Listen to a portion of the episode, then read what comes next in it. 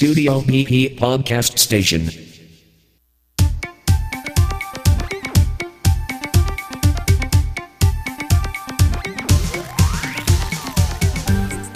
こんにちは、松永です。えー、っとね、もうジメジメと暑い日が続いておりますが、そろそろ梅雨明けですかね、この静岡県地方は。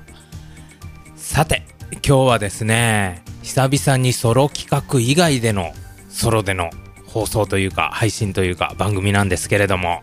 えー、とね、何をやろうかというのをちょっとね、思いつかなかったんで、前々回ですね、あの、開発担当の方が、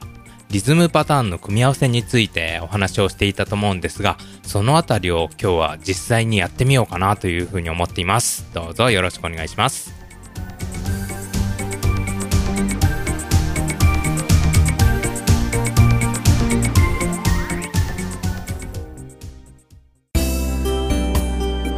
Studio PP Podcast Station. Powered by Band Producer.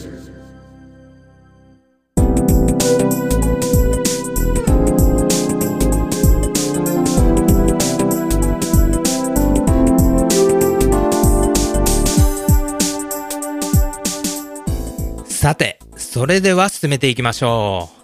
リズムパターンの組み合わせっていうね、これが BP2 の新機能ということなんですが、そのあたりどういうことなのかをおさらいしていきましょうかね。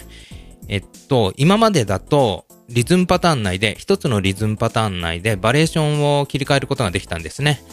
例えば、ドラムはバリエーション1、えー、ベースはバリエーション2とか、そうやってオリジナルのリズムパターンを作ることができたと思うんですけど、えっ、と、BP2 では、なんと、そのリズムパターン内だけでなくてですね、他のリズムのいろんなね、楽器を使うことができるということなんですね。例えばどういうことなのかというと、えージャズのドラムにロックのベースを組み合わせるとか、ね、こんな組み合わせが本当にいいのかどうなのかっていうのはね、ちょっと他の問題がありますけれども、そういうようなことができるようになったんですね。それから、今までだと、一つのパターン内でギターを二つ使いたいなーなんていうふうに思っても、それをやることができなかったんですね。ですけど、この BP2 の新しい機能によれば、えーバリエーション3とバリエーション4のギターがなかなかいいぞなんていう時にはね、両方一緒に使うことができるんですね。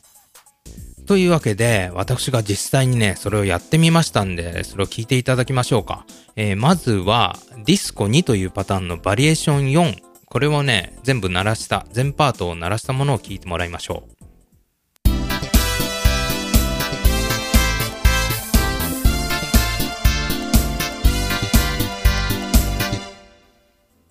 えーこれが元々のやつなんですけどね。えーここから、えーっと、ACC3 と ACC4 の ACC4 ですね。滑舌が相変わらず悪いですが。えーっと、そのストリングスとブラス。これをですね、オフにしたものを聞いてもらいましょう。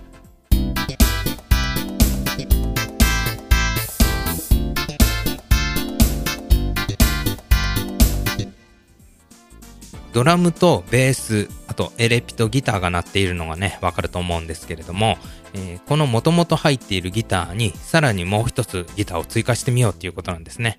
えーっとね、新たに追加するのは、バリエーション3のギターなんですけど、えー元々入っているギターとね、追加するギターのパンを左右に振ってみました。このパンを設定するというのもね、このリズムパターンの組み合わせの新しい機能の一部だったりするんですよね。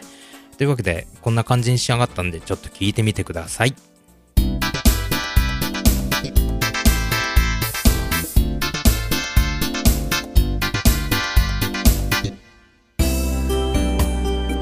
Studio PP Podcast Station. Powered by Band Producer.